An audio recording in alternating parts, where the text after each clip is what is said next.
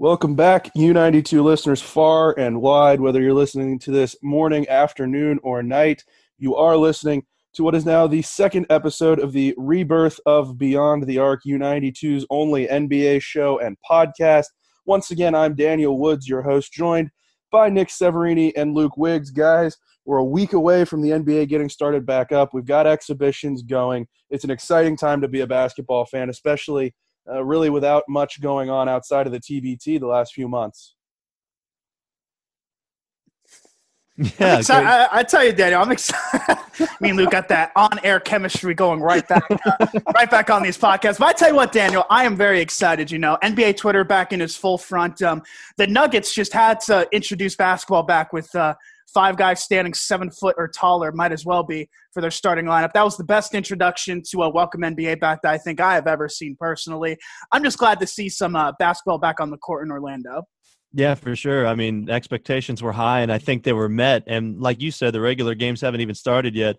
Everyone's so obsessed with what's going on in these scrimmages. It's been a pretty good quality of basketball for uh, players that we haven't seen in months, and I'm very excited to get back into it. Again, that little moment we had there, a reminder that despite the fact that sports are back, we are not back in a studio yet. We are recording over Zoom, uh, so this will this will be a little bit of a, an interesting trek into into production the next few months until we can get everybody back in one place.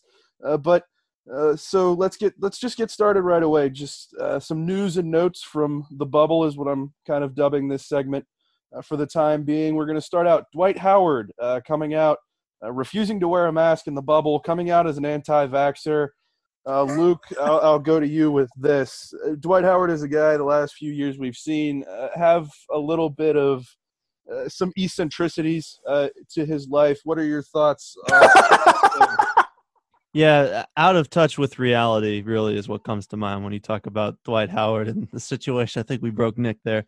Um, in all seriousness, uh, in this, it's all about optics. Whether whether he does or doesn't have a point here on the message he's trying to make, um, the the eyes of the nation is going to be on these sports leagues returning to it. You know, political activism, all that stuff that we'll talk about later on in the show. So it's just a bad look for the NBA to have a former superstar uh, say something that is simply ignorant and uh, hopefully will be dealt with. I mean, he doesn't really make that much money to fend off all the fines that he's going to get for not wearing a mask. So I'm sure the league will put a stop to it very quickly. I'll say this: I'm more worried about uh, if he contracts the virus and something he's not wearing a mask. What that means for the Lakers locker room, because obviously these guys can be very close knit together when they're on the floor. That's probably the main concern I have throughout all this. Because Dwight Howard's got, you know, he's got deep pockets in terms of money, but if a bunch of players wind up getting it and they start testing, I mean, that could mean the end of the Lakers' uh, attempted run for a championship that you would say they're the favorites for. I, I can't disagree with either of what you said. I mean, Dwight Howard uh, has has proven the last few years that uh, like Luke said he's not entirely in touch with reality he's he's out of he's just not out of his mind but he doesn't have I don't even know how to put it the guy just doesn't understand how to handle things in the public eye so that that kind of opens up another door as far as things go and like Nic said uh, the damage that could be done to the Lakers locker room with this. I'll throw this back at you. Uh, what kind of impact do you think a positive test from within the bubble Nic could have uh, on a locker room? Is is there? Do you think there's a level of distrust that comes in there? What do you think that does for team chemistry?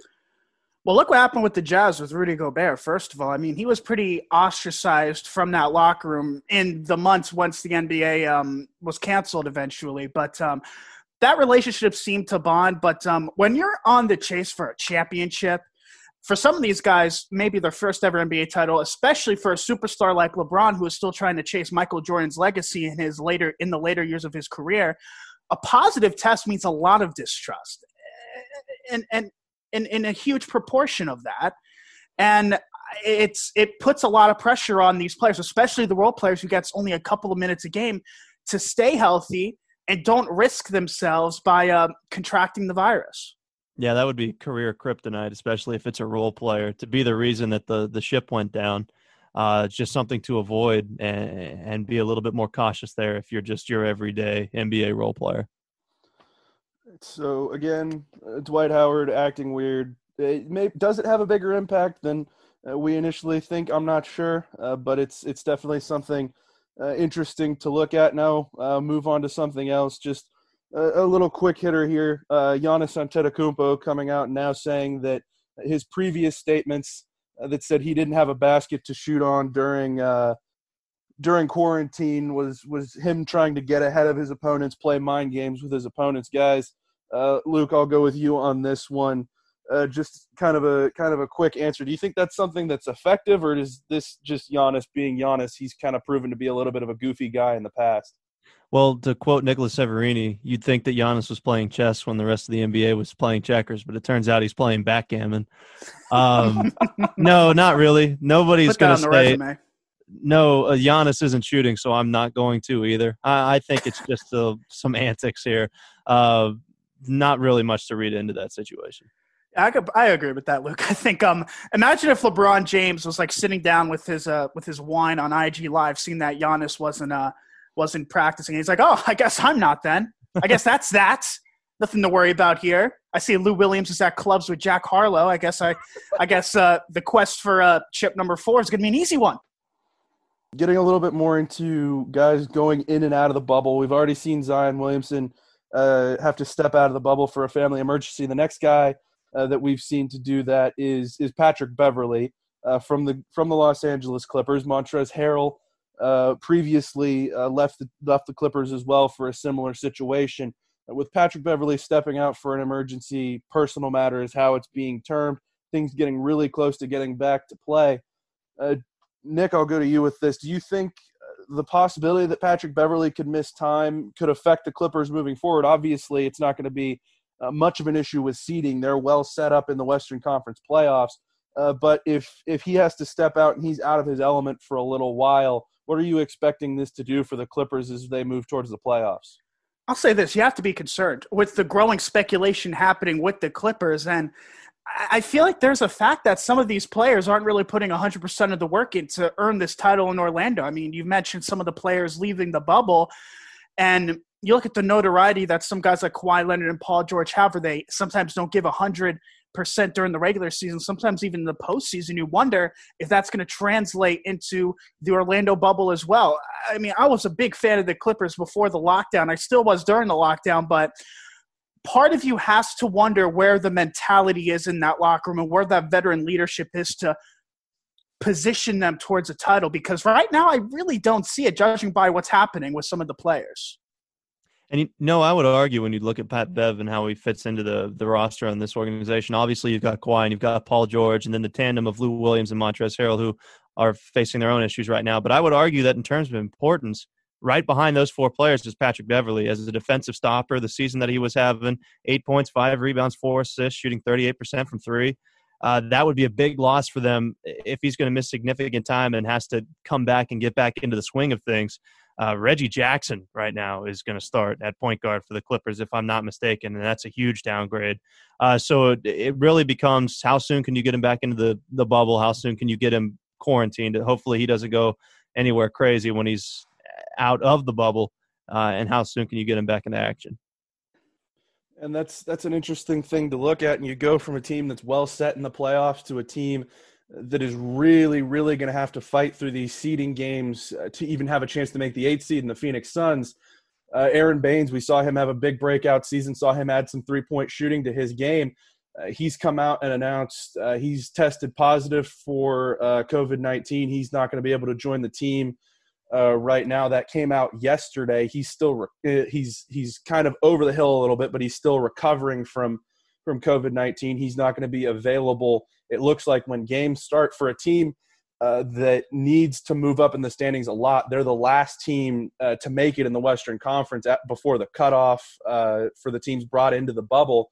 Aron Baynes, that's a huge loss, Luke, for the Suns as they try somehow to scrape out a playoff spot. Yeah, absolutely. When DeAndre Ayton went down with that PED suspension, had to miss a ton of time. It was Aron Baynes and his play that elevated them to a level that kept them in playoff contention. And because of the three point shooting, like you mentioned, 35% on the year and four attempts a game, which is a pretty big deal for a big man who hasn't really been a shooter in the past. along with 11.6 rebounds. He's a floor spacer, uh, a, a, guy that you can put in the corner and let Booker do his thing going downhill. That would be a significant loss for them. And when you're testing positive, it, it's a little bit more different than just leaving the bubble.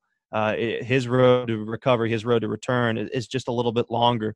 So every single game matters for Phoenix. They've got to win just about every single game they could have turned into potentially a dangerous threat to make the playoffs in the bubble. With the absence of Aron Baynes, a good floor spacer who can grab a board or two in the game as well, it's going to leave a big hole in that lineup, and it really diminishes their chances at uh, at making the playoffs with him out.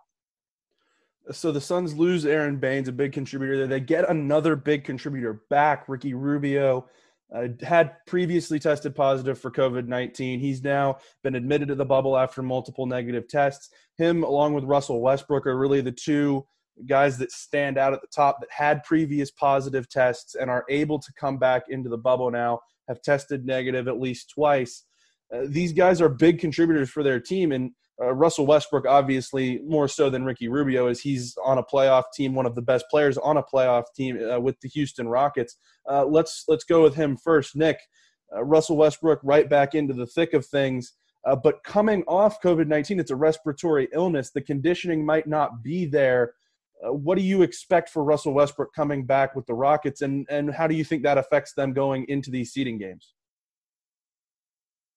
In terms of his work ethic and the way he works, you know he's going to be 100% conditioned post coronavirus or not to uh, try to lead this Rockets team because that's just Westbrook's mentality. He's always going to have that unlimited engine in his resume. Yeah, that's exactly what I was going to say, Nic. If you're not really worried about a player coming back from COVID 19 and still maintaining that feet, that top, top physical condition is what I was looking for. Uh, Russell Westbrook's the top of that uh, list. And I will say this I was hesitant on to how soon he was going to return to play for the Rockets, who were a favorite of mine to win the NBA title before the season started. Uh, and I didn't want to say anything last show, but I will say now that with him coming back, I have to watch him play first to make sure that he's okay. Like you said, respiratory infection. But the, the Rockets, to me, move up into the top three in terms of contenders for that Western Conference championship with him back on the roster. I'll tell you what, Luke. One thing I really want to see, I want to see Nuggets Rockets. I want to see oh, both yeah. of those lineups against each other. that would be. Listen, if you put the Nuggets, if you slot uh, Michael Porter Jr. into there, I think you got a real dangerous team right now. I'm just saying. I'm, I'm not saying. I'm just saying. All right, last point here from the kind of news and notes section uh, that we're starting off with here. Uh, Zion Williamson, we talked about earlier, stepped outside of the bubble along with with Patrick Beverley now another guy that has has had to leave Orlando for family emergencies. Uh, they're saying Zion's being tested daily outside the bubble. Uh, so far, uh, each one has come back negative, but obviously there's a, a delay to the results there. Uh, with him coming back, with with him being tested daily, they're saying that could shorten his returning quarantine period. Uh, Luke, for these guys who are who are leaving the bubble, uh, w- when they come back, the shortened quarantine period that's obviously going to help their teams but is that any kind of a larger concern that even though they are being tested daily outside the bubble the delay on those tests could uh, turn out a positive once they come back into the bubble I mean, it's not as big of a concern for me because if you're outside the bubble, you're getting tested more than somebody inside the bubble. You'd have to keep that in mind. And I'm sure a player in the, in the pressure in the situation uh, that Zion is is, is going to be careful. He left the uh, the, the bubble because of an emergency. So he's obviously not out uh, doing a Lou Williams. Um, but and this is a Zion Williamson that uh, allegedly. Lost, uh, allegedly lost a ton of weight. Uh, we saw him on the other side of quarantine. He's very healthy, and I think that we would all agree that Zion Williamson ha- has a large percentage to do with why the NBA expanded their team format and didn't just bring in uh, the top eight playoff teams from each division. Uh, so rushing him back into action is top priority, not just for the Pelicans, but for the NBA as a whole. And like I said, the fact that he's being tested so frequently and being watched so carefully, I would argue that it's almost safer than being a player in the NBA bubble. Yeah, with the amount of testing that he's been getting, he's been quarantining himself. He's definitely not looking to contract the virus at all. And Yeah, Luke, you bring up a really good point talking about Zion Williamson. I'll say this: the Pelicans they looked very, very good against the uh, Nets yesterday as well. They looked very fresh against uh, Brooklyn. When you get Zion into that type of a lineup, you're looking at the Pelicans. This is looking to be a very dangerous team uh, once play starts in the bubble. So uh, you, you mentioned play starting in the bubble, Nic, and that's exactly what happened Wednesday night. Teams starting exhibition games. Uh, a quick rundown of the scores from the first two nights of that. Uh, the first game, Los Angeles Clippers against the Orlando Magic. Los Angeles 99, Orlando 90. Uh, the Nuggets in the next one take the win over the Luke's Wizards, 89 to 82. We'll talk about the Nuggets here a decent bit in this episode. Uh, the New Orleans Pelicans, a big blowout win over the Nets. I'm sorry, Nic, eight or yeah, 99, yeah. 99 to 68.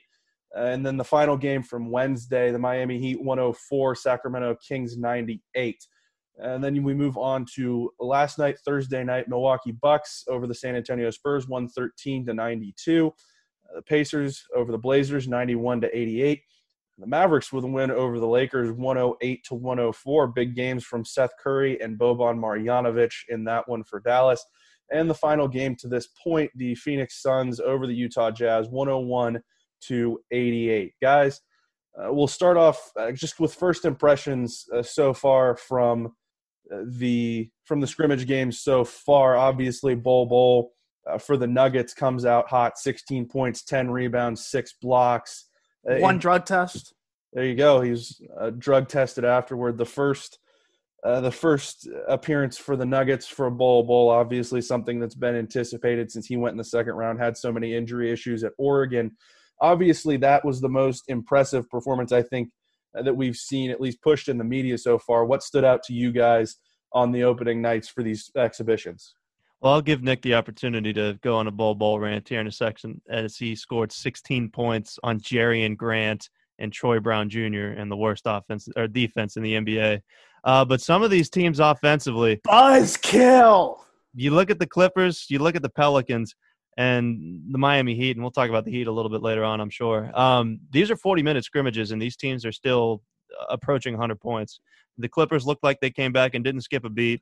Uh, the Pelicans had five different players in double figures without Zion, which is a huge uh, positive sign for them. E'Twaun Moore with 14. Um, and the Kings as well. Without De'Aaron Fox, Harrison Barnes, and Richaun Holmes, uh, they put up 98 points on the Miami Heat team that outpaced them with 104. But with Fox coming back, Barnes and Holmes as well. Right now, their front court, or rather, their two, their three, and their four are Kent Bazemore and uh, Nemanja Bjelica.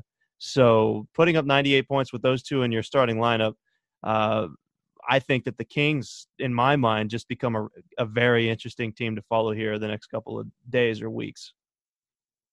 Yeah, I mean, if you, if you want me to talk about the Nuggets, in all seriousness, I was joking a lot about Bol Bol, but I think he did have a a very impressive performance given that he uh, he hasn't played this season, has he? He's been out injured for uh, the entirety of it. So, seeing him, you know, get some points, get some boards, get six blocks as well is definitely uh, a positive. But I don't see him really becoming a contributor once play starts and the ante gets up. He doesn't have a lot of vertical speed at all in his game.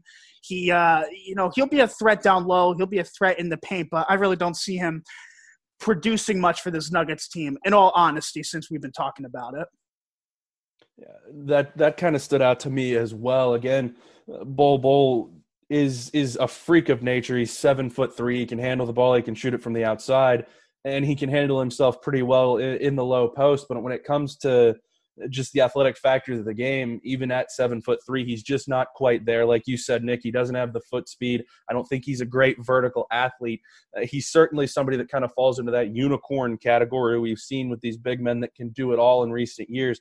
I'm just not sure that that first performance, like Luke said, against a shorthanded Wizards team is kind of indicative of what we're going to see out of him over the long term. And Luke, I want to go back to something you mentioned, talking about the Miami Heat, uh, talking about how they got some pretty solid performances in that uh, first game against the Kings. Somebody that really impressed me was Duncan Robinson, a guy that uh, has come out of nowhere in the last uh, probably year and a half to be a huge contributor for this Miami Heat team. former Division three player transferred up to Michigan and has now established a role for himself in the NBA as one of uh, the the best high percentage three point shooters out there. He hits five threes against the Kings the other night, Uh, he's kind of one of the faces, along with Kendrick Nunn, of this movement with the Heat, where they've just been able to find guys out of nowhere, find the diamonds in the rough. What do you guys see uh, with with Duncan Robinson shooting the ball at a high level, with everybody else uh, in addition to Jimmy Butler? It looks like uh, playing well early on for the Heat. What do you guys see, uh, Luke? I'll start with you. What do you see this team doing uh, coming into the playoffs? a team that could do a ton of damage. It, it, really depends on if you catch them on a good day because they live and die by the three point shot. And we saw how that turned out for the Houston Rockets last year in the Western Conference Finals. So the same could be said for the Miami Heat. You mentioned Robinson. Nunn, I don't think, started yesterday. Goran Dragic was put back into the starting lineup and played well. And, and Jimmy Butler is so key to this team's success. And everything I read about the scrimmage that they had the other day, and I wasn't able to watch it, unfortunately, was Miami Heat beat writers just praising Jimmy Butler for trying to set up his teammates so well. You know, this was a score first guy when he was in Minnesota and a score first guy when he tried to go to the Sixers and, of course, his days back in Chicago.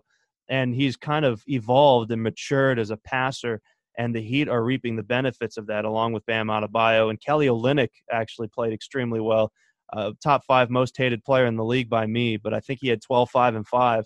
Uh, it's a very well put together roster, but again, it, it really all comes down to whether or not they're going to hit their shots over a seven game series. I'd like their odds against anybody. Uh, but uh, again, they're they're going to live and die by their success or lack of success from the three point line.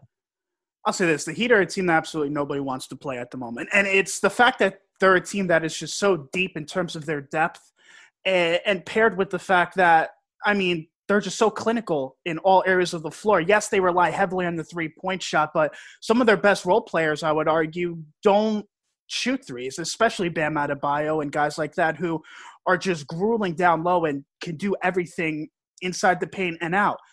You look at this Heat team, it reminds me a lot of the Mavericks team that won the title, except they don't have that adequate star. You could say they have Jimmy Butler, but they don't have that main star that can really carry them late in games. I think that'll eventually be their downfall. All right, so we go from uh, the teams that impressed. We talk about Miami. We talk about Denver. We talk about individual teams that impressed as well. Now, teams that disappointed a little bit. Nic, I will put this ball in your court as you are the resident Knicks, Nets fan, the resident Nets expert. They end up in a 30 point blowout loss to the Zionless Pelicans the other night. I am going to give you this platform uh, to discuss what is going on with the Brooklyn Nets what is happening with them without Kyrie Irving, without some of their better players, as we discussed last episode. Uh, this is your time to rant. Go for it.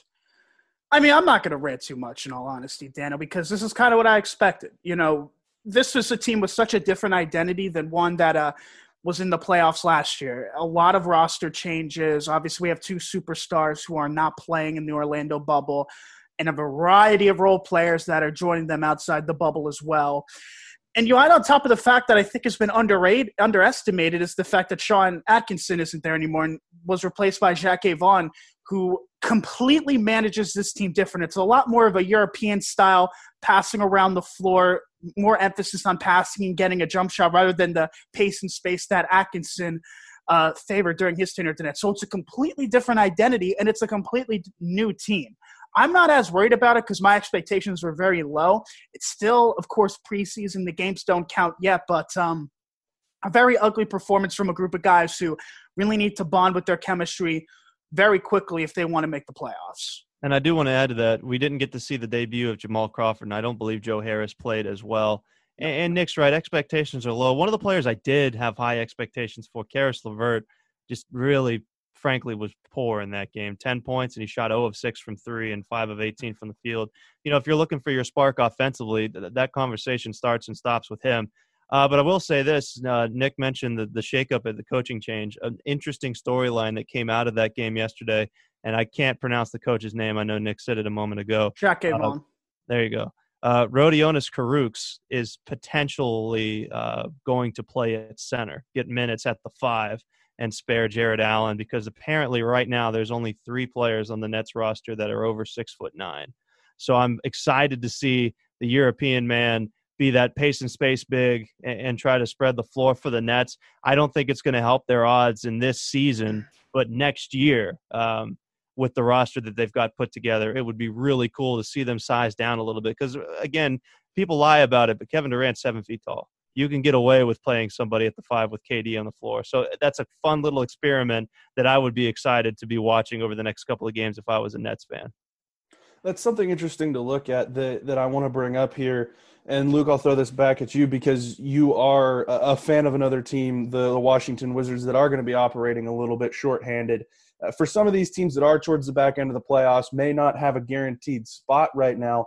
Uh, do you think this is kind of an opportunity, uh, being a little shorthanded, having some role players getting more minutes than they normally would have in a normal regular season and a normal playoff? Uh, do you think a lot of these back end teams are going to take these opportunities to experiment with lineups a little bit, uh, kind of see what they can do moving forward, see if they find something that works that they can put to use in 2021? Yeah, absolutely. You saw that with the San Antonio Spurs without LaMarcus Aldridge. They le- they sent out some pretty wild lineups in their game against the Bucks that they lost. And speaking as a Wizards fan, uh, I, I, mentioned somebody needing to step up to be the offensive catalyst for the Nets.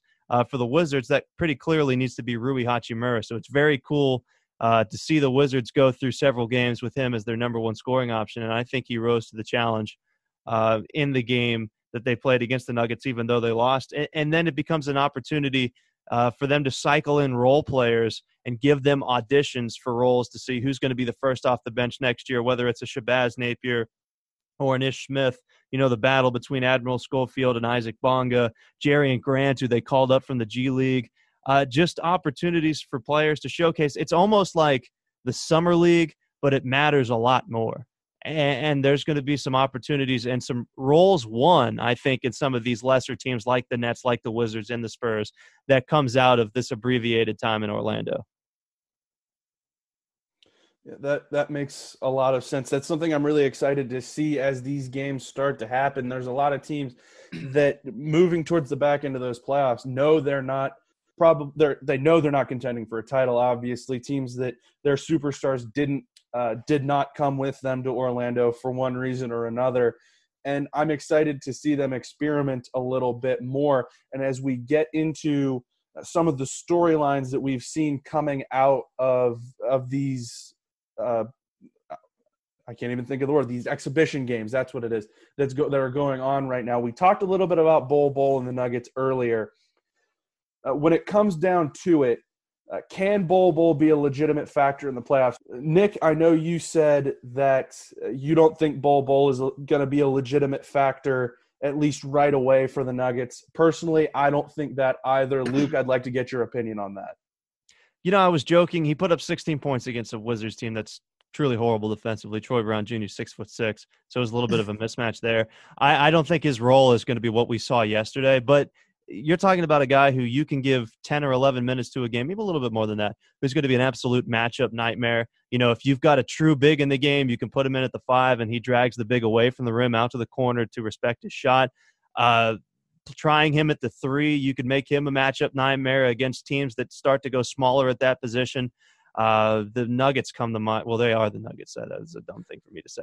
Uh, the Portland Trailblazers is, is what I was going to say uh, teams that are going to size down at the three. You can try to get a mismatch there.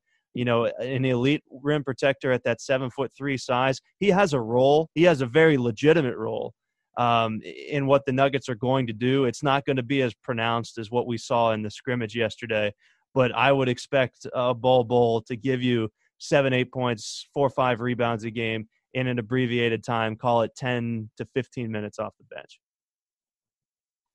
All right, so so Nic, obviously the two of us agree he's not going to be a superstar. As far as what Luke just said, do you think Bol Bol as a role player can make an impact for this Nuggets team, maybe push them a little bit further into the discussion in the Western Conference?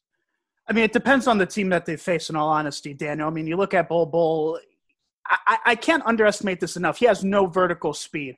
If you're if you're against a team that runs the pace and space, he's going to be eaten alive. I mean, if they play the Rockets, they're going to get a shot before he crosses half court. In my personal opinion, I just don't think he has the speed for it.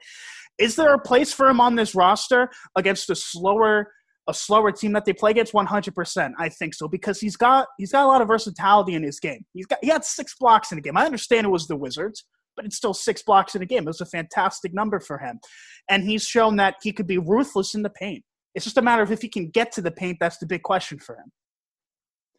Okay, so we talked about Bol Bol, somebody that's not really established uh, and is coming off an injury. Somebody that we saw play this year that's definitely an established star in this league, a rising star in this league. Victor Oladipo has not committed to playing uh, in actual games for the Indiana Pacers uh, in this in this NBA restart. He's in the bubble. He participated in their exhibition game earlier this week. Uh, from your perspective, I'll start with you, Nick. Victor Oladipo uh, seems like he's trending towards playing. Uh, for you, uh, what do you think goes into that decision? And then, if you're the Indiana Pacers and he does not play, uh, for somebody that is is in a playoff spot, but is certainly not secure in your ability to move into the second or third round. What does that do for the Indiana Pacers losing such a big star? On the last sports show that we did before the uh, lockdown, Daniel, I said that the Indiana Pacers were the most underrated team in the NBA, and if Oladipo were to come back into this team and be as productive as he was in previous years, that they are contender for the Eastern Conference Finals. And I still believe that but Oladipo is such a toss up at the moment. We really have no idea because there are reports saying he is and reports saying that he is. I know he's not in the bubble now, and that's for certain. But if he comes back, I think this team is wicked dangerous in the Eastern Conference, especially in a weaker Eastern Conference now with some of these players being out and you know some other factors being put in. Without him i think you're losing the heart of your team personally. I, th- I think they might be able to make it past the first round depending on who their opponent is but i have no expectation for them without oladipo on this team.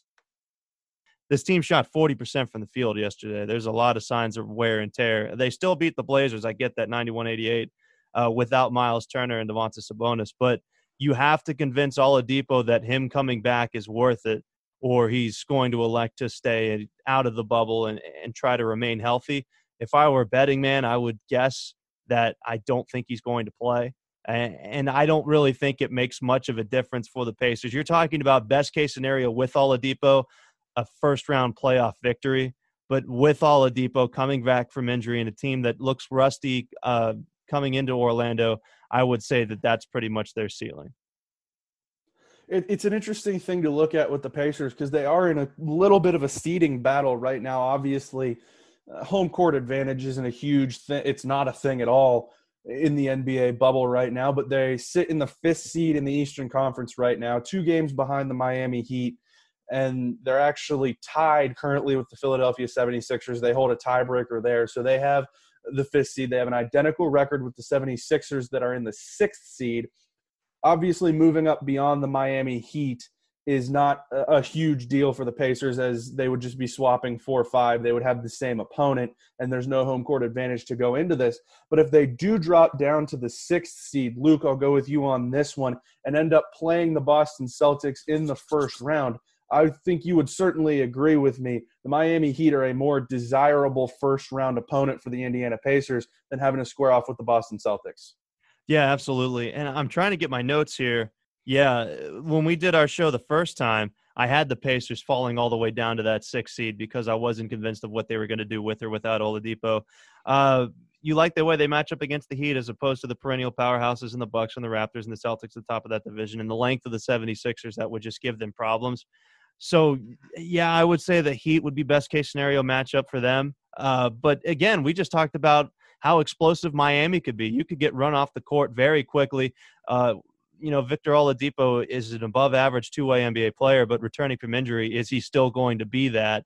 And outside of that, you know, this is a, a Pacers team that's built around their size with Turner and Sabonis uh, taking over a huge offensive workload this year. They're not exactly guard oriented. I know they have, uh, is Malcolm Brogdon, right? Uh, as yes. their point guard right now, but he's not exactly a defensive force. So even in a matchup against the Heat, I wouldn't favor the Pacers. And I say all that to say this that they're not, regardless of who they match up with in the first round, even with Oladipo. Again, I don't have the same sentiments that Nick does. I'm sure he'll disagree, but I don't like their chances uh, against any of those top five teams in the East.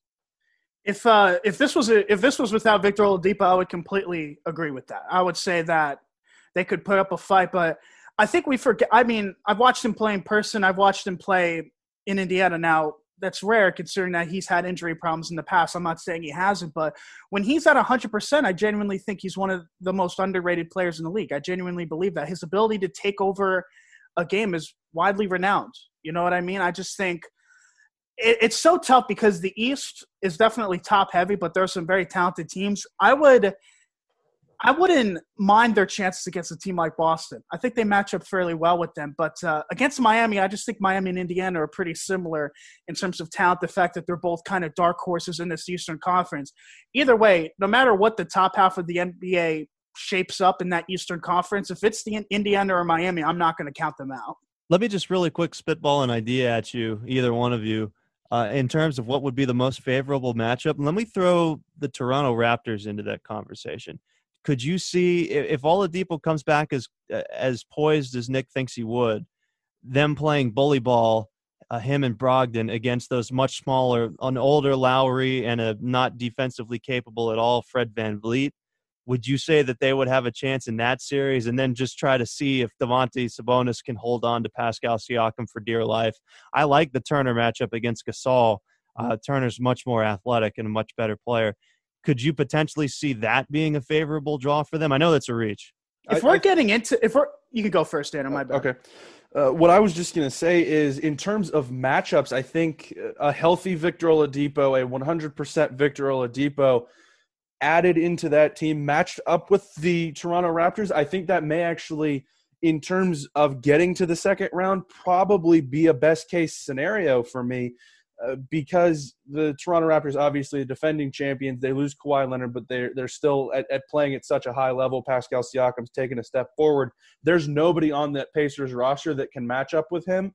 Uh, but like you said, Luke, the matchups uh, for the Pacers going into that game are are outstanding. Somebody's going to have to guard. Uh, Victor Oladipo. It's probably Kyle Lowry in that lineup, and that leaves uh, Malcolm Brogdon, who in in Oladipo's stead has turned into uh, one of the more underrated players in the league, in my opinion. That leaves Fred VanVleet to deal with him, and that's not something that I think the, the Raptors want to deal with. And then Marc Gasol on the backside of his career having to to go up against such an athletic big in Miles Turner, a big who can step out and hit the three as well. I think uh, that kind of matchup uh, for the Indiana Pacers is certainly a, a, scenario that they would probably like to see because they can exploit some of those situations and maybe steal a series from Toronto.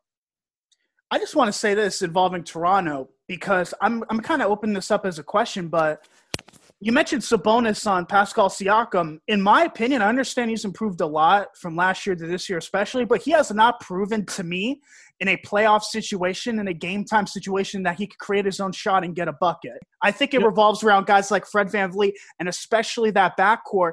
But you mentioned Sabonis on Siakam being a huge mismatch. I don't think it's as big of a mismatch as you would think, considering if it's a playoff situation, Siakam hasn't proven that he could do that.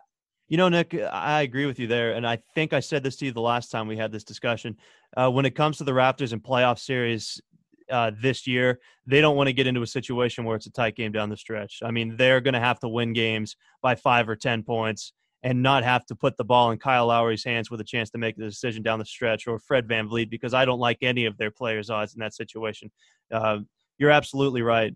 Uh, but uh, but again, going back to the discussion we have here about the Toronto Raptors, and the Pacers, the more I look at it, you know, you've got the Heat and all their guard depth and all the shots that they can put up. You've got the Celtics with Jayson Tatum and Jaylen Brown, which is a huge matchup problem for the Pacers. Obviously, the Bucks are the Bucks, and the 76ers uh, have that force in the front court that you think would match up well. Sabonis on Harris and uh, Miles Turner on uh, uh the big man, Joel Embiid. Um, but then Ben Simmons is left alone to just tear apart the smaller guards for the Pacers. So to go full circle, I'll, I'll double down and say that I think that the Raptors absolutely would be the best case scenario for the Pacers. Now, don't get me wrong, I would not favor the Pacers in that series. I'm saying if you're a desperate Indiana fan looking for a chance to sneak into the second round, that would be the team that I would want. That that makes a ton of sense. I think uh, the Pacers are in an interesting position because obviously the bottom half of the playoffs, you're not going to be favored uh, in most cases against any of those top four seeds. Uh, but they're in a position where they've got a star coming back if Victor Oladipo opts in. And now we take a step out west. Uh, another team that, whether you want to call Jusuf Nurkic or a star or not, has a huge uh, contributor coming back in Nurkic is uh, the Portland Trailblazers. We talked extensively about them last week. Uh, they're a team that's going to be fighting to get into the playoffs. They're three and a half games back of the eight seed that's currently held by the Memphis Grizzlies. Uh, Jusuf Nurkic, first game since he broke his leg in March of 2019. That was Thursday night.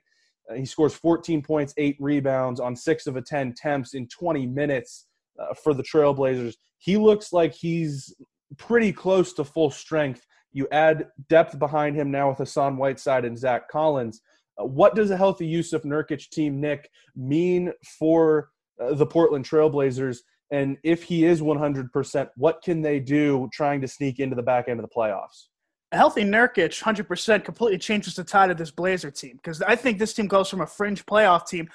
Correct me if I'm wrong. Were they even in the were were they in the top eight prior to the lockdown? I don't believe they were. No, they are the currently ninth, ninth in the West. They were ninth in the West. I think with Nurkic, you finally have that explosive player down low that you've been missing. I understand Whiteside has improved tremendously since he's been on the Blazers, but he's still not Nurkic, in my opinion, with what Nurkic can do um, from the perimeter to the paint. I think that completely spaces out the floor even more for guys like Will uh, Lillard and McCollum to really put their work in.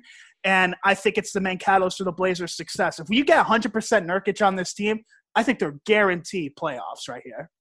Yeah, I would I would double down on what Nick said there. I don't know if I would uh, echo the same sentiment with the talent that Jusuf Nurkic possesses. Uh, I think Hassan Whiteside had a phenomenal season for them, and I would argue that Nurkic would start on the bench with uh, Whiteside still in the starting lineup. And Daniel, you touched on it too. This is a team that also gets Zach Collins back. So I'll say this: in terms of their, let's call it regular season, I don't know, pool play game, whatever you want to call it, success. I don't think it matters that much that Nurkic is back, but I'll tell you where it does matter the most. Uh, all these teams vying for that last playoff spot will most likely get matched up against the LA Lakers. Having Nurkic and Collins and Whiteside all healthy and all playing uh, some form of their best basketball is a godsend when you match up against Anthony Davis and Dwight Howard and JaVale McGee and everything else that the Lakers are going to send at you. They're going to play with two traditional bigs, and the Trailblazers can match that uh, as well as any NBA team that's vying for that last spot, if not better. They match up better uh, as opposed to the Grizzlies and maybe the Pelicans and the Kings as well. So in terms of their seeding games, not so much, but Nurkic coming back is a is a big send for a team that's going to try to go toe to toe with the Lakers here in the first round. The Lakers' nightmare matchup is the Blazers. I think we oh, can all sure. agree on that. When yeah, you when sure. you consider the fact that they lost a lot of their backcourt um, talent for Los Angeles, you know, with guys like Avery Bradley out and company, and they have to pick up these, you know, Dion Waiters, Waiters and J.R. Smith, you know, from you know from the porch basically to come and play. You know, they're going to rely on their front court, and I think the Blazers are one of the very rare teams where their front court can be matched with Whiteside and Nurkic and Collins. These are dangerous guys down low. Anthony Davis is going to struggle to work against these guys. Add on top of the fact that Dwight Howard isn't going to be as clinical in getting rebounds, and all of a sudden you're looking at the Lakers being pretty vulnerable in the first round. Yeah, that's something uh, else I wanted to talk about because if you do get that first round matchup, let's go a little bit more into what you would get in that series. Obviously, LeBron James is a mismatch for anybody in the league but Luke, we, the the issue I would see with the Trailblazers in that situation is at the small forward position. They have struggled mightily to find any kind of consistency there. They had Trevor Ariza in that spot, but if eh, correct me if I'm wrong, but he's opted out of the NBA restart uh, for family reasons.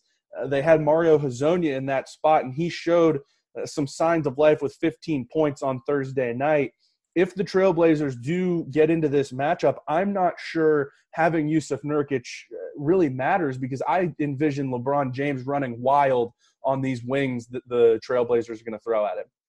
Maybe I would, and you're right. I think about Ariza and uh, Hezonja was the guy that blocked LeBron's shot towards the end of last season. Wasn't that is true. Little, I mean, that's not that that's not really a big story point. I agree. I will say this: Eh, when you're looking at matchup to matchup, obviously you give the backcourt of the Trailblazers the advantage with Lillard and McCollum.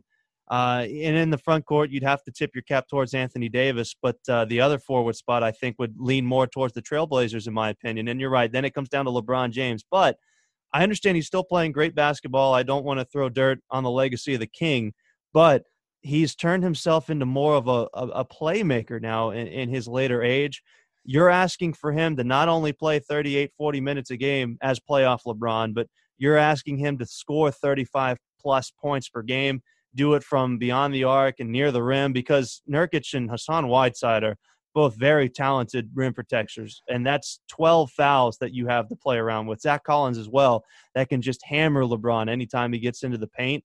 Um, that's a lot of strain to put on his shoulders. Can he do it? Sure, it's LeBron.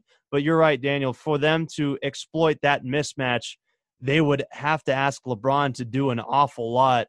And that's a ton of strain to put on his shoulders. And if they get past the Trailblazers, that's the kind of thing that really wears the Lakers down if they're trying to go on a deep postseason run. If it takes them six games to dispatch the Trailblazers, that would be a huge problem in terms of fatigue uh, for the rest of the postseason. I've got a question. If we're doing a genuine power ranking of teams the Lakers don't want to play, I would say the Blazers are like in the top three, maybe top two. You mean of all teams, period, or in the if all teams in the Western Conference? I'm thinking of. Hmm. I mean, because you're thinking of the matchups with this team. I mean that that front court is going to be strangled. I, I, I wouldn't be surprised if they played Whiteside and Nurkic on the floor at the same time, and then yeah, try I, to cover and trying to cover up like Anthony Davis or Howard, whoever starting down low for them. And then all of a sudden you have a poor backcourt led by Alex Caruso.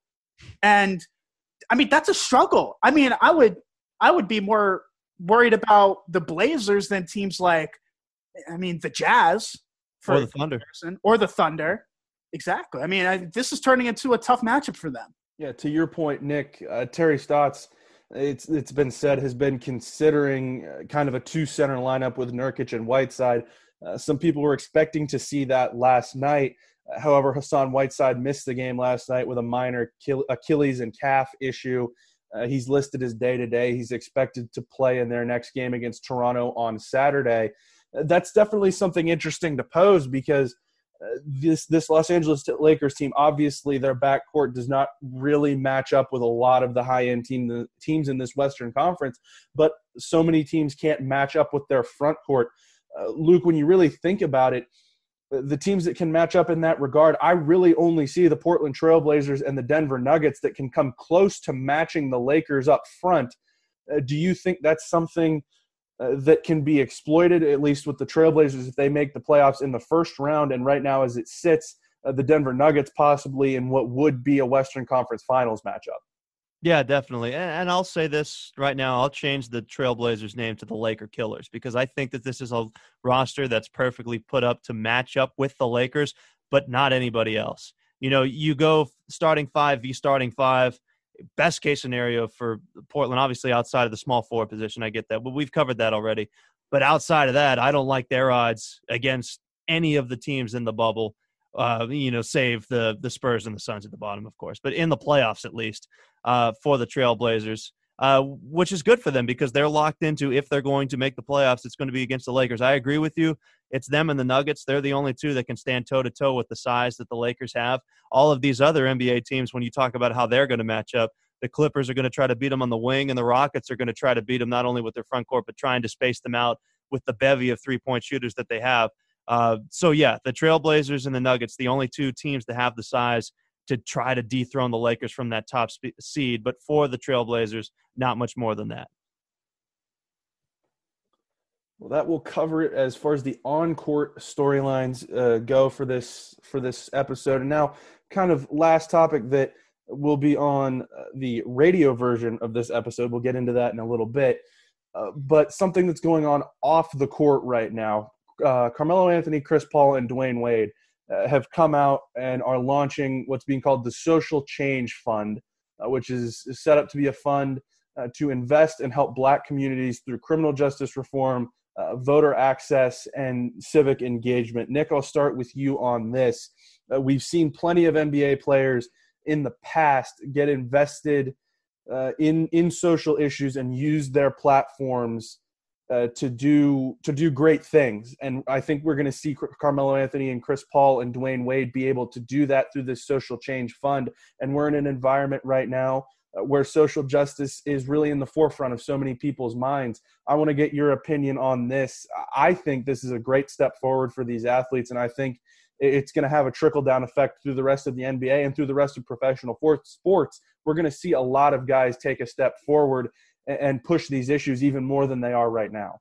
Yeah, I think it's really good. I think it's really good to not only bring attention to an issue, but try to solve it. You know, it's one thing to post a black square on Instagram, but it's another to actually step up and create a foundation for change. Uh, and, you know, these three guys, they're veterans of the league or retired in the case of Dwyane Wade. You know, they've been around the block before. They know they're not, they're uh, not new to social change as well. And uh, it just goes to show up, you know, how they are as a person. They want change, and um, that's what the foundation will do. Yeah, and, and you can't think of a better front person for this for Dwyane Wade and Carmelo Anthony, two of the more beloved players in the NBA. Uh, of course, Chris Paul in there as well. And just to echo what Nick said, uh, the NBA players, along with a, a, lot of powerful voices in this movement here with Black Lives Matter and everything uh, that's going on, have grabbed the attention of the entire nation, myself included, everybody else included. And like Nick said, it's not just that you have their attention, it's that you act on it and, and you propose solutions and situations and organizations that go into effect change. And, and that's exactly what this is. That is a, a poster boy example of some of the phenomenal things that have come out of the chaos over the last couple of months. And uh, I speak for everybody else on this panel. Wish them the best uh, as they move forward and to, to dig a little bit more into uh, the meaning of this this fund. It's not obviously something it was just announced but there's obviously a ton of planning that's going into this.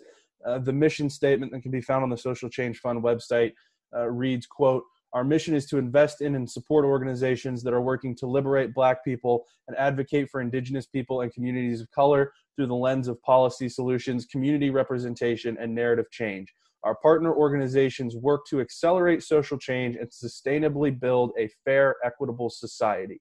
And there are some seed contributors in this that that jump out at you. Goldman Sachs, the investment bank, uh, Beyond Meat, who has become uh, huge in the, the vegetarian and vegan communities recently uh, with their products, and the Reform Alliance, which is a nonprofit group. Uh, Luke, I want to get your opinion on this. This is obviously something these guys have put a ton of planning into. This isn't a rash decision uh, judging by what they've got so far. This looks like something that could have a lot of success uh, with social justice issues based on the guys that are the faces of it and how much has gone into preparing for this. Yeah, absolutely. It's not just to get those social media stars like Melo and Dwyane Wade and Chris Paul uh, behind this, but it, it, looks to be a very effective organization. Again, we're just learning about it here uh, for the first time, but extremely well worded. You put the mission statement uh, here in our rundown notes, and I've been reading it a couple of times here. Extremely well worded, well said, very apt to the current situation, the, the climate, the things that need to be addressed. Uh, uh, equitable society, fair and uh, sustainable. It, it's very well said, very well put forward by these individuals. Uh, and to now have the force behind it, Goldman Sachs is a name that comes with a lot of baggage behind it, or a good kind of baggage, if you know what I mean. And those other organizations uh, tremendous step forward and uh, a tremendous first step uh, for this organization. And now, just kind of a bigger picture issue. I want to want to pose this back to you. We've seen reports coming out of the NBA bubble that they're not letting uh, the kind of buttoned down environment that they're in uh, stamp out uh, the fire that's burning for social justice, stamp out their platforms right now uh, one of the things that has been talked about so much is in these players when they have uh, media availability it's being done via zoom. It's being referred to as zoom activism. You have uh, so many guys uh, in these in these media conferences uh, calling for justice for for Breonna Taylor for so many people around the country that have been victims of social injustice so many that have lost their lives as a result of that I think as we move forward, we're going to see these athletes not be afraid to step forward and not be afraid of what the consequences may be in the court of public opinion uh, when they discuss these social justice issues. I think this is a step forward for professional sports, and I think it's something we're going to see only grow more in the coming months. Yeah, absolutely. And I think that the NBA has incubated the perfect environment for this kind of expression. You know, the world of social media, if this had happened 30 years ago, I think a lot of athletes would be hesitant to go into a bubble because they were afraid that those avenues of expressing their opinions on social change wouldn't be heard but because of you know the internet because of social media because of zoom and because of the attention of the entire nation that has been through a tumultuous couple of months with the black lives matter movement and of course the coronavirus keeping everybody at home they're starved for sports content and athletes are not only giving them that But on top of that, they're giving them these powerfully worded messages about the change that they wanted to see affected in a major way. You know, Victor Oladipo had cited that one of the reasons that he thought he might not go down to Orlando was because he was afraid that the message would be trampled out once games returned. And the NBA wanted to make sure that that wouldn't happen, that athletes would continue to have a voice and be able to make their opinions and their expressions known. And I think that the NBA has created a perfect environment uh, to continue that change and to strive for that change. And hopefully, uh, the other major sports leagues will do the same. I don't. I don't think that could have been any more well said. And, and Nick, I'll go to you briefly to wrap this topic up. We've seen so many NBA players take a step forward in social activism uh, in the recent weeks. Uh, Luke and I were just talking, uh, it's going to take a step forward even more in the coming months. But this is the perfect environment, I feel like, uh, for social justice issues for NBA NBA players and pro pro athletes of all kinds to be able to speak on these issues and be able to use their platforms to move these issues forward. Yeah, definitely so. I mean, you look at these players. I mean, uh, especially the stars, they're role models. You know, to a lot of people, and you know, we idolize some of these guys, and um, you know, their opinion definitely matters. You know, in the grand scheme of things. So, you know, a platform like this, uh, obviously with the last name, you can change it to, you know, something else, uh, imploring social justice, things like that. Um, I think it's I think it's a great idea, and I think it shows um, that these role models are taking the step forward into becoming those type of uh, role models that they want to be. Well, that that really sums up that topic the way the way that I think it, it needs to be. And guys, uh, if you're listening to this on U92 radio, whether it's the online stream, whether it's terrestrial radio, uh, this is where we're going to leave you. However, uh, despite the fact that our radio time slot is up, if you listen to the podcast version of this show, uh, every week there's going to be an extra special bonus segment uh, this week, we're going to be talking about the NBA draft. We're going to be talking about the uh, NBA's Atlantic Division and the team needs uh, going into the draft that those franchises will have. So, if you want to hear us uh, break down the Atlantic Division teams and their draft needs, head over to U92 The Moose on SoundCloud. Check out the rest of this episode for the special bonus segment. Thank you for listening. Uh, if you're on the podcast, we're going to keep going. Uh, but if you're listening on the radio, this has been Beyond the Arc on U92 The Moose. All right, since uh, since it's not the podcast version, Daniel, I have a question. Uh, I've seen the Photoshop version, but if Gordon Hayward had Reaganomics on the back of his jersey, how funny would that be? Has like the basketball behind it, Reaganomics on the back.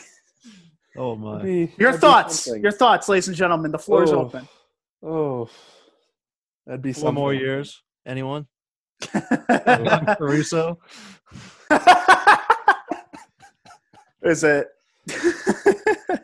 oh. All right. Ricky Rubio. Uh, nah, he's fine. Ricky nah, Rubio. Not him. Not him. Not him. I'm trying to think of like who's the guy on the Knicks that like laughed at LeBron. He's Luke someone that would have. Well, who? Luke Kornet. I think so. Maybe him. Hezonja that's- was the one that blocked the shot and then laughed at him when he was laying down. Yeah, Mario Hezonja. That's the one I was thinking of. No, he's he's too busy putting free meek on his. Do we know some of them yet? This is on the podcast. Yeah, a bunch right? of It's, them. It's, it's all right. This is the podcast. A bunch of them have been censored by the league, but they were announced as to what they were going to say. Um, and, and yeah, a lot of them have been. Uh, I think all the Wizards ones were released. Most of them are just vote. Nice. Um, Good. uh, yeah, but yeah, Good let's- yeah, sure. Any uh, free Israel on uh, maybe Mario Hezonja's? Anywho, Atlantic Division, right there. Atlantic Division starting. All right. Uh, we'll go top to bottom on these teams, just breaking down uh, their team needs and in their pick ranges, who might be able to fill those needs. We'll start with the Toronto Raptors, currently number two seed in the Eastern Conference. As it stands right now, they hold picks number 28 in the first round and number 58 in the second round. Uh, Nick, I'll start with you. Toronto Raptors team needs pick number 28, pick number 58. What are they looking at? Well, when you look, it's important to note that this is a definitely relatively weaker um, draft class anyway. And even if it wasn't, when you're in the pick 28, you're looking for a big project. So I would say, based on the veterans in what positions that the Raptors were in, I was thinking something in the backcourt that they can really try to develop. I don't have a specific player. I haven't looked that deep into the draft, in all honesty, because I know a lot of these guys are going straight to the G League, if that. Um, but if I'm the Raptors, I'm looking for a guy in the backcourt, maybe a one guard, even a two guard that can um, that can really be developed. Someone who's uh, probably on the younger side as well with a lot of upside. One of the things you need to keep in mind when you look at the Toronto Raptors is this is going to be a very interesting offseason for them. They clear about $40 million in cap space. Marcus Gasol making 22 million, Ibaka making 22 million, VanVleet making nine, Rondae Hollis Jefferson, Chris Boucher. Now, obviously, they're going to try to do what they can to bring back some of those players, specifically Fred VanVleet. Uh, but they're going to have some cap space if they want it to spend in the offseason if they go after a wing, which is what I think they'll do, a Danilo Gallinari or a Davis Bertans maybe to try to get another shooter. Uh, and if that's the the blueprint that they follow, I think that they're going to be big man heavy when it comes to the draft. Picking there at 28, I think there's some very good options. Isaiah Stewart from Washington, he's a six nine traditional big who can step out and shoot a little bit. Jalen Smith from Maryland, I've been reading up on him recently, and he's going to be my darling of this draft episode. I'm sure I'll have more as other episodes come. Six foot ten, defense first guy, but he shot 37% from three last year in college. And I always mess up this last player's name. Uh, the the big that took over in Memphis, Precious, is it Achiuwa? Is how you say his name? Yes, Precious uh, Achiuwa. Okay. Well, I, I like to think of him as a very poor man's Pascal Siakam. So if they just want to go to town on the Siakam Anunoby kind of big, uh, lengthy, uh, quick, uh, defensive minded forward. They could go that direction as well. Uh, next, right, they could also get a guard, Elijah Hughes, maybe if they wanted to get just a big guard to break up the Lowry, Van VanVleet logjam of players that are six foot and under. Uh, but specifically with that early first round pick, I think that they're going to go big. I, I totally agree with with your thoughts there, Luke. They are going to have a ton of room to work with in the in the free agency, and I think that's going to drive what they do in this draft. I really like Jalen Smith, uh, who you were just uh, giving glowing praise there too. I agree with you totally on that front. I think he may honestly be off the board before uh, the Nets come to pick. I think there's some teams in the early 20s uh, that will like his combination of shot blocking and three point shooting.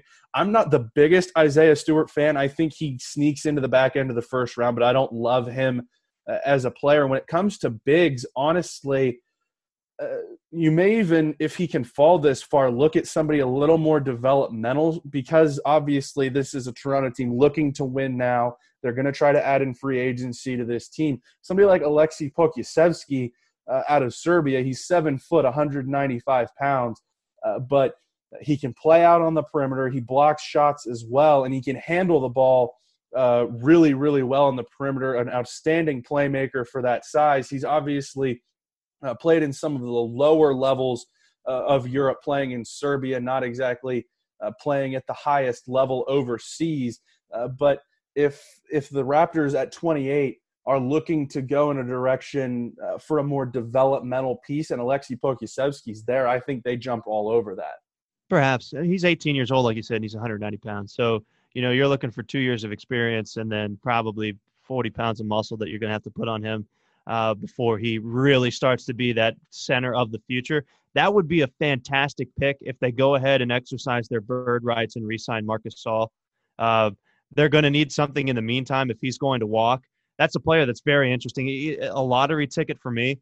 So it really just becomes Toronto. Just to, to your point there, Daniel, whether or not you want a, a win now eighth man piece or a lottery ticket in a big man that may not help you the season after, but down the road could develop into uh, even a superstar. You know, the next uh, Jokic or Bol Bol with that length and athleticism combination. I'm not sure Pokusevski falls into the classic category of the Bruno Caboclo two years away from being two years away. Uh, but he's definitely not somebody that's going to help you right now. And I think if they do re-sign Marc Gasol, they have somebody that they can plug into that center position, but they also have somebody uh, that can mentor somebody like Pokusevski that's a younger player that's going to need a lot of development. Obviously, that kind of case, you may stash him in Europe for a year. You may put him in the G League for a time. But if you do bring him over, you do roster him right away, and you have Marc Gasol. That's a guy that came in as a second round pick of the Grizzlies and developed. Well, he was actually a Lakers pick, traded to the Grid, traded to the Grizzlies for his brother Pau at one point. Uh, but uh, Marc Gasol came in as a second round pick and developed over time. Went from a European style of game uh, and still maintained some of those abilities, but became a much tougher player, a much more hard nosed guy. I don't think there's really anybody in this league better equipped uh, to help uh, mentor a developing European big uh, the way the game's going right now. Yeah, I, I 100% agree for two reasons. Not only, like you said, he's a European product, so, you know, kind of been there, done that. But number two, that's the kind of skill set that you'd love to see an athletic big play with. A guy that can pass out of the high post, can step out and hit the three if he needs to. Extremely versatile player if you talk about somebody that has that Marc Gasol style skill set, but in a much more athletic frame, you're talking about a very, very crucial franchise piece over the years. So if those two can get together, mentor, work together, and Gasol can rub that kind of talent off of a young European product in a center like that, uh, you're absolutely right, Daniel. I can't think of a better player that I would want to expose a young European big man to than Marc Gasol. Right, so that that kind of breaks down what the Toronto Raptors are going to be looking for in this draft. It's really uh, partially going to hinge on what they do in free agency. Obviously, that'll happen after the draft, but they'll have those plans in place.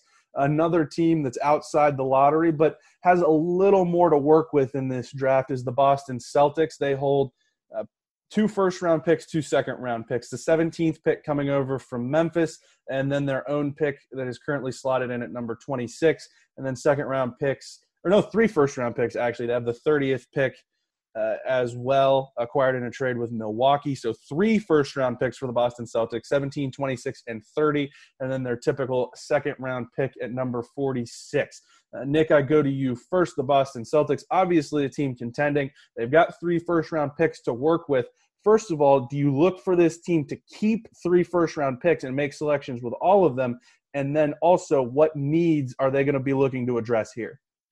Knowing the Celtics in the past, they definitely love holding on to their draft picks. I don't know if that's the best idea for this draft in particular, but um, in terms of what the Celtics have done in the past, I'd be kind of surprised if they got rid of them. I think they like building players from the ground up and getting some young guys, and I think that's a good transition to talk about the players that are interested a lot of the talk is that RJ Hampton has been on the Celtics radar for a long time. Obviously, this is a guy that didn't go the college route, went to uh, New Zealand to play there. He didn't have the best. I think he he didn't have the best uh, season there as a 19 year old. I believe he only averaged like less than 10 points a game. He wasn't the best, but guy with a lot of upside, a lot of um, notoriety coming out of high school, he could be a big project, a young 19 year old to enter this into this Celtics lineup for the years to come as more of a death piece. Then you have another job pick to use, and I personally. I like Vernon Carey a lot at Duke. I think um, the Celtics are going to look to beef up their front court and their back court, get some death pieces for the years to come. And I think Carey's a good acquisition, the, the freshman out of Duke and with not a ton of cap space in your immediate future, you'd have to assume that they're going to be forced to use all of these picks to try to land role players that they're not going to be able to get in free agency.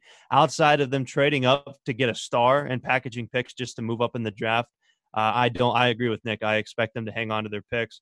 Uh, when you're looking at players to fall to them at 17, I think they're going to be put in a very interesting situation where one of these international players falls down the board. Whether, well, obviously, probably not LaMelo Ball, but Theo Maledon and Nick just said RJ Hampton if you're looking for a lottery pick to pick at 17 and you have the safety net of the other three picks behind him, I could see that being something uh, that the Celtics do with that pick. Another player I identified for them to beef up their backcourt, uh, Jahmi'us Ramsey, we talked about. We saw him here in the Big 12, shooting 43% from three.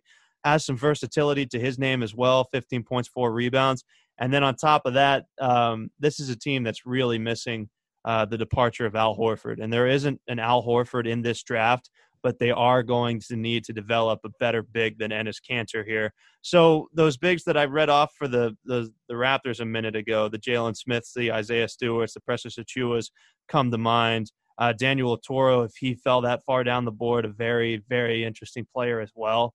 Uh, you know, if I was you know gun to my head mock draft here for these first couple of picks, I would expect them uh, to get a little spicy there with that first pick, try to get an aggressive scorer like an RJ Hampton, and then look to address their center and their forwards position there with 26 and 30. Uh, that that makes a lot of sense to me. Somebody that I think would be a, a really good fit as an immediately uh, contributing player for this Celtics team. Uh, maybe maybe would only be a bench piece, but he's like you said, Luke. They're going to need to fill this roster out through this draft. I think if you can get Saddiq Bey with that 17th pick, I think he probably may even sneak up into the back end of the lottery. I like him a lot. I like what he brings to the table. And and then I want to pose another question to you guys because this team needs guys that are going to be able to contribute right away. And, and a lot of the guards that are projected to go mid first round, like Theo Maledon, like uh, like RJ Hampton, may need a year or two to come around. You look at somebody that has gotten a little bit of first round buzz, but hasn't been uh, considered all that much of a of a I would say a star potential guy, somebody that isn't expected uh, to be a huge name. Tre Jones out of Duke is somebody that I expect to be able to contribute as a backup point guard right away. If you're looking to add to that backcourt, uh, obviously Tre Jones, uh, a, a, stellar two years at Duke, uh, but not expected to be an NBA star. I think he's somebody uh, that if the Celtics are sniffing around in the back end of the first round and they want somebody to contribute right away in their backcourt, that they're not going to need to develop all that much. I think Tre Jones is an option to look at. Yeah, absolutely. And be ready to copy and paste my response because he was a player I identified for the next team we were going to talk about in the Philadelphia 76ers, looking to have a conventional point guard on the roster um, behind Ben Simmons. Tre Jones, excellent fit, experienced player. Uh, you know, he didn't shoot as well as I would hope under the under 50% from the field, 36% from three, over six assists, 16 points, veteran point guard. You could also go that route with Devon Dotson if you want to from Kansas if you if you're looking for an experienced player uh, to contribute right away. Saddiq Bey, believe it or not, Daniel was also a player I identified for the 76ers. So I'll circle back around to them when we talk about the Sixers in a moment. But when you're looking for those polished point guards, you look at Dotson, you look at Tre Jones, uh, you know, maybe a little undersized, six one, six two, respectively, uh, but definitely somebody that you could put in that situation, you know, Kemba Walker with a volatile injury history, Marcus Smart as well, to have on the bench that can give you significant minutes right away. Okay, so you guys mentioned a couple times uh, that I that I pointed out guys for the Celtics that you saw as better fits with the Philadelphia 76ers. We move on down to them. Uh, Sixers with five picks, just one in the first round at number 22, and then four in the second round 34, 36, 49, and the second to last pick of the draft, 59. Uh, Nick, I'll start with you. When it comes to the Philadelphia 76ers, Saddiq Bey has already been mentioned. Tre Jones has already been mentioned. Do you have any other names that stick out to you, especially at that 22nd pick that could fill a team need uh, for the 76ers? With the 22nd pick, I, I highlighted Tre Jones, and that's going to be a lot higher than others. But I'm a big fan of him. I watched a lot of his highlights at Duke. He had a huge boost in production from his first year into his second year. I understand that could be a little high. I understand he's more of a second round pick, but I'm a huge personal fan of him. The Sixers, they need someone who could step up as that backup point guard. And with Jones's experience at Duke, he's had two successful seasons with them at the moment. I think he's the perfect pick for them personally. And I understand that could be a little bit of a stretch given where he's projected more towards the second round, but I'm a huge fan of him on the Sixers.